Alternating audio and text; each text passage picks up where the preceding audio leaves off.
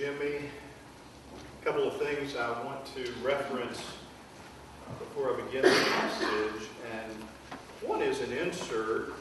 John referenced that, but I want to encourage you uh, to fill this out. We want to do a better job of engaging people at a point of need for our midweek experience. On Wednesdays, uh, every second Wednesday we have a meal, but we've been offering courses and study groups and different kinds of ministries, and we want uh, to really uh, speak to your life and speak into your life through opportunities that are relative. And so please fill this out, and, and if you haven't already, and maybe just drop it in the offering plate on the way out today, or hand it to one of the ushers, and they'll get it to us. But that's important. Also, you'll see a little section in your bulletin related to taking care of God's house. There is a team of folks that currently are helping um, to allow us to be better stewards. And we need to grow that team. And what they do is one day a week, uh, they usually come in sometimes two days a week. Most of them are retired, and they help replace light bulbs and assess plumbing issues and look at landscaping things that need to be done. And so if you're able to help out as one of the stewards of the church, we'd love for you to help us care for God's house. But today, as we begin our time together in this message, let us pray. God, we thank you for this morning. And as we highlight mothers, we make no one person an idol. Neither do we make ourselves an idol. But God, we do thank you for all of those female figures, all of those uh, persons of character as women who have invested in us, who have made a deposit. And so now we ask that you would help us to invest in others. May the words of my mouth and the meditation of our hearts together be acceptable unto you, O Lord, our strength and our Redeemer. Amen. Some of you may have heard of the name Danny Wuerffel. Danny Wuerffel was a star quarterback for the University of Florida Gators. In the mid-90s, he was a Heisman Trophy winner. He went on to have a pro career, and he had great success. And, and some of the media asked him, what was it that made you so successful in so many categories of your life? And they asked, would you put in written form how your amazingly successful career uh, came about to give you such accomplishments? And, and so he began to write this article. And in this article, he says, all my life, there has been a little voice inside of me. Whenever I came to a barrier or something that stood in the way of my progress, maybe a closed door, I would hear a small, clear voice that would say, You are so strong, you can kick that door down. He said, When I would come to a test or an exam in an academic setting, I, would hear a voice that would say, You are so smart. You are so bright. You are going to ace that test.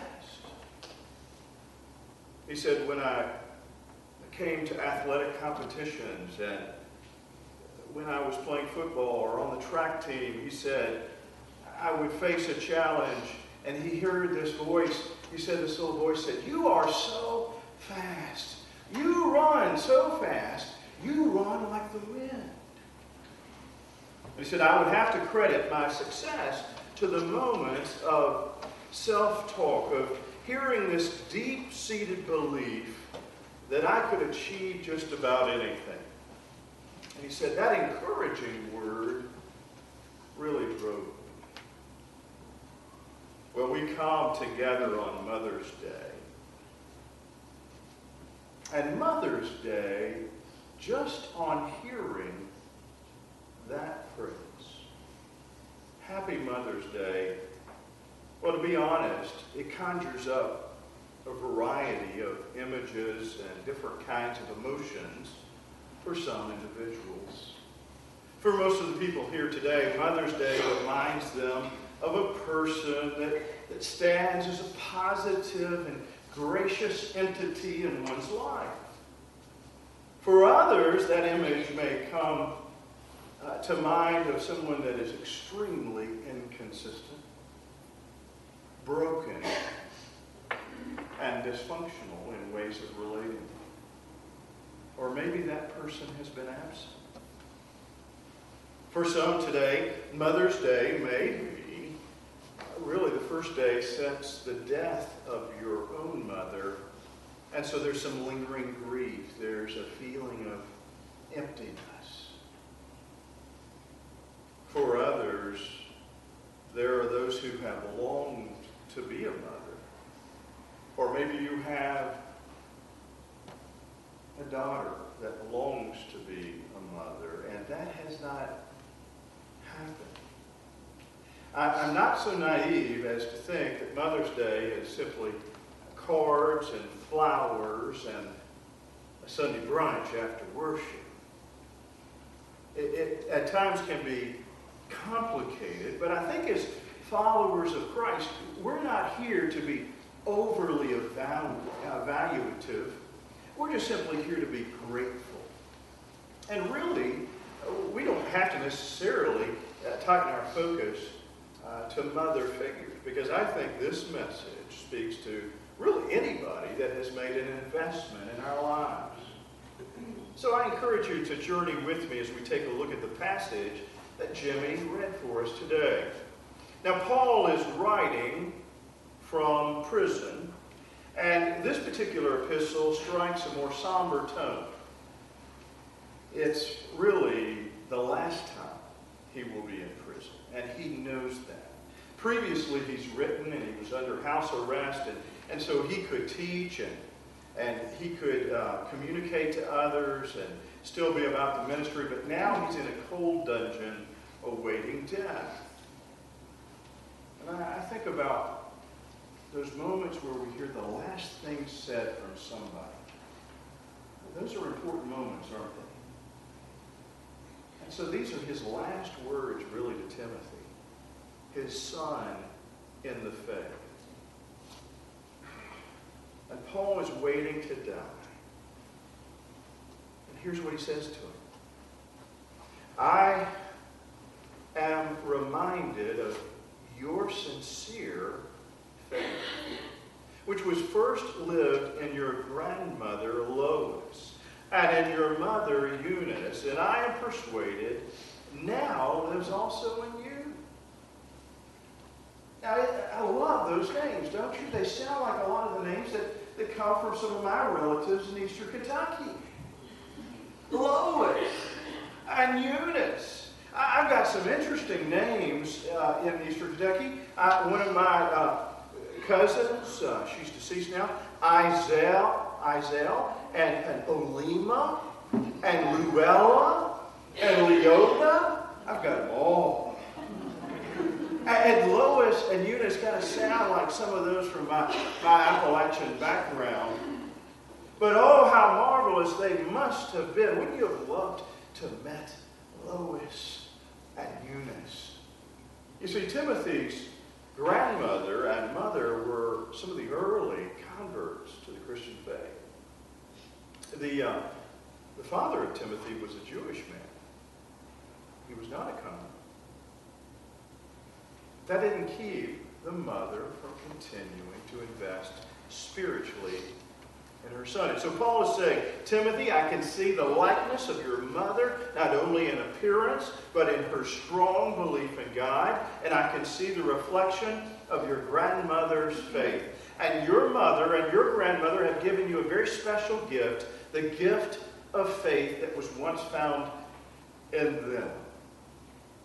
The gift of faith that was once found in them. And so today, we celebrate those matriarchal figures those female figures that have been invested in us. And once again, I want to say to you, this may be biological, it may be platonic, it may be uh, in terms of mentoring people that have spoken into your life that are female. We celebrate that today. And, and there are gifts of a mother, and in this case, a grandmother for Timothy.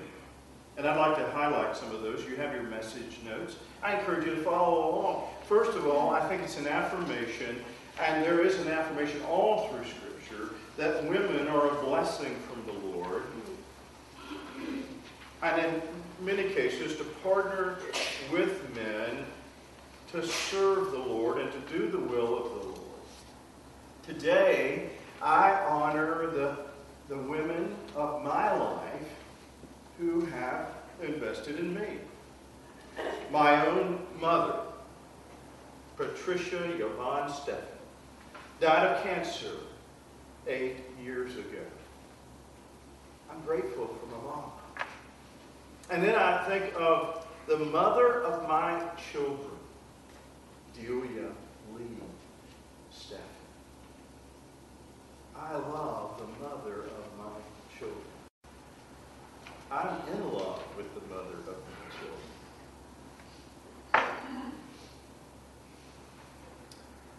And my mother-in-law. I'm truly grateful for her. She's been going through a, a transformation as she gets closer to being with Jesus. And the aging process has made her decline. And as my wife mothers her mother, we continue to celebrate Carrie Sue Sides and her legacy and the things she invested in us. And so we're giving back and grateful to be able to do that. And, and, and for the blessing of life. What a wonderful privilege. And, and David, the psalmist, says that to the woman, he celebrates. To God, he recognizes the role of uh, a woman, in, in his case, uh, his mother. And in his prayer, he says, For you created my inmost being, O God. You knit me together in my mother's womb. You knit me together. You orchestrated all of me. You knew my inward parts. And you formed me in my mother's womb. Jim Gaffigan, I like him as a comedian, and he talks about the biological role a woman plays in generating life. He says, women are amazing, aren't they? A woman can grow a baby inside her body. A woman can deliver the baby through her body. An incredible miracle. A woman can feed the baby with her body. Amazing. And then he pauses and says, And what did the man contribute? I'll let John speak to that on Father's Day. Some of you men are like, Hey, I played a role. We're grateful for those who helped give us life. And what a miracle it is. Delia's gotten kind of caught up in this show called Call the Midwife. Maybe some of you know it. I think it's on PBS. I've never really watched it. I've only heard it. As I'm walking through the house, these women with British accents are speaking in a way that I don't fully understand. And I hear the scream of women in the birthing process. And Jordan and my, my son Jordan and I make fun, and I'll say, what do you think the plot's about in this one? he says, I think it's going to be somebody giving a birth. I, uh, there's something wonderful about that privilege. It's a high call to be the place where God generates life. Wow. Maybe that's why Mary said, I am blessed and highly favored. They, you, are the place in which life unfolds. But also, so many mothers are a provider of a, what Paul called for Timothy a sincere faith. And that starts early. One woman I know says that she remembers her mother singing to her even while she was in the womb. Somehow, mystically, she remembers her mother singing Amazing Grace while she was being carried by her mother. I think of Ellen, and I, no wonder those two boys for Ellen Hanson came out singing. they heard their mother singing while they were in the womb. Susanna Wesley, the mother of John and Charles Wesley, was a very intentional mother. She bore 19 children in 21 years. She lost 10 of them. And her neighbors marveled at her ability to organize the home in a day when there weren't many conveniences. And every afternoon she would take a child and in the privacy of her room, she would share with them how God loved them, that God had a plan for their life, and they should be their very best selves. Well, from that, we are a part of a movement. They were both preachers, they were both hymn writers, and revival spread all through England under their leadership. And we're here today because a mother made a deposit in her children. They were asking Winston Churchill, looking back over your life in terms of a biographical sketch, in terms of people that have influenced you, uh, tell us some of your greatest teachers. They compiled a list, and he said, oh, you need to. You've omitted a very important one that I thought I had spoken to you. The greatest teacher was my mother. There's something beautiful about teaching. Much of it can come through nonverbal. It is true, isn't it, that we kind of know the boundaries of our mothers and what they're willing to take and not take and how much uh, they'll stand for. I think about the boundaries in my own life and, and the boundaries that my mother set for me.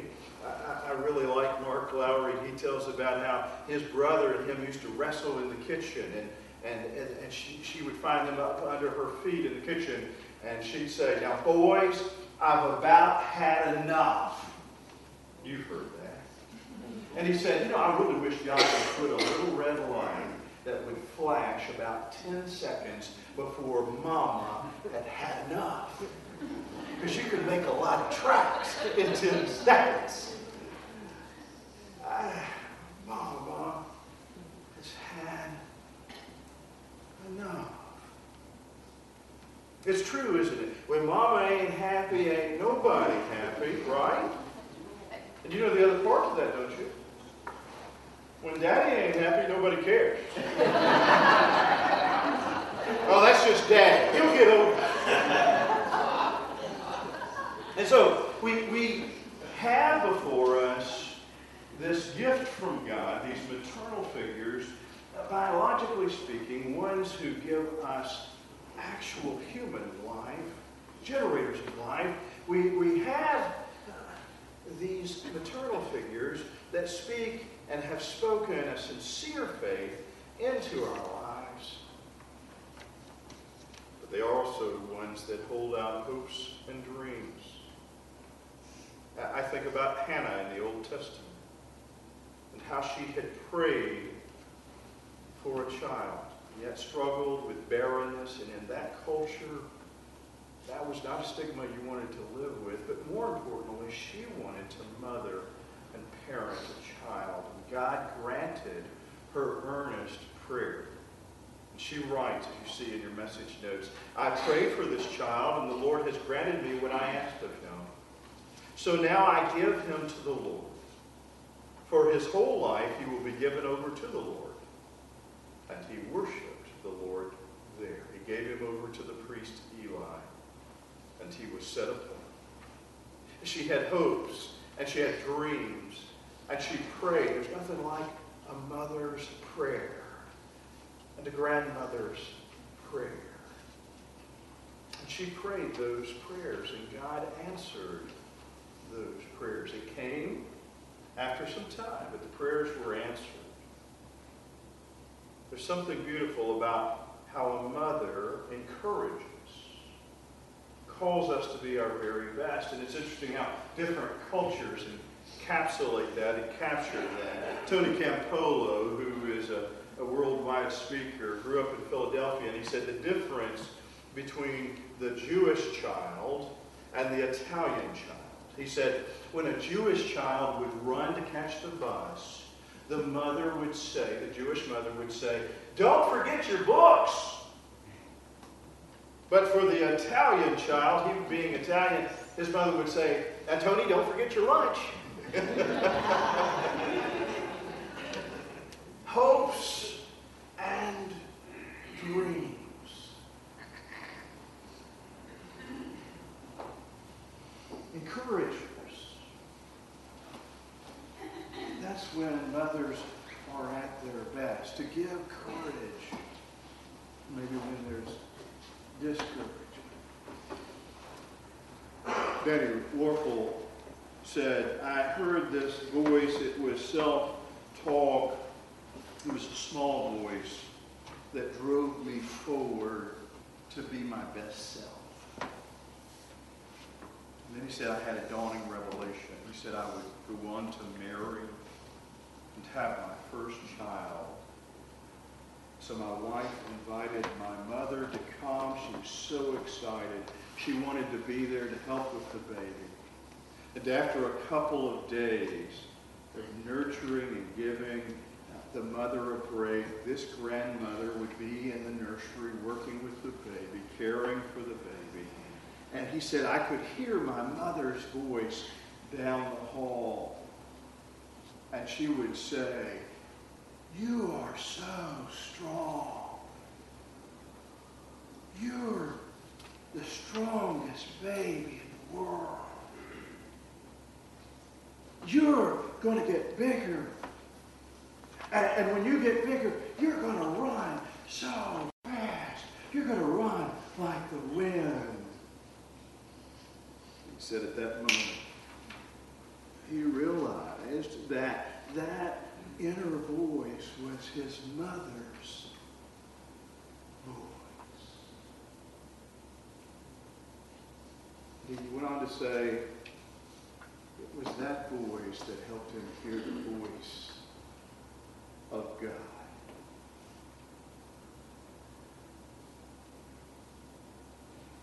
Today, you, you need to do something if you haven't already. If you have a mother that is still living, it's okay that she was imperfect. It really is. And maybe today is a day of forgiveness for you. But whether it is or isn't, I encourage you to express your gratitude. You can say, you know, Pastor Tim said, you've done a lot from generating life to investing in me with a sincere faith to believing in me. Maybe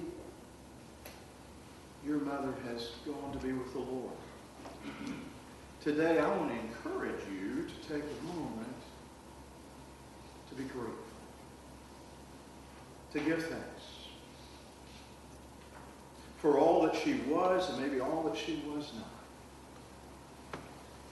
But giving thanks that she probably did her best. And even falling short, God used her.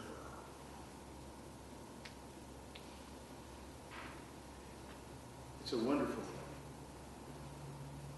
I don't know about you, but I still do things because my mother told me to. This suit was laid out with a tie, with a t-shirt, with shoes and socks last night because there was still a voice that said, you need to get your clothes ready for tomorrow. and you know, I am grateful for that. And when I did her funeral, which was a strange thing, I said, I'm dressed like this because she would have been disappointed otherwise. So today I'm grateful for all of those women who Paul said imparted to me a sincere faith and made a deposit. And so must you be grateful. In the name of the Father, and of the Son, and of the Holy Spirit.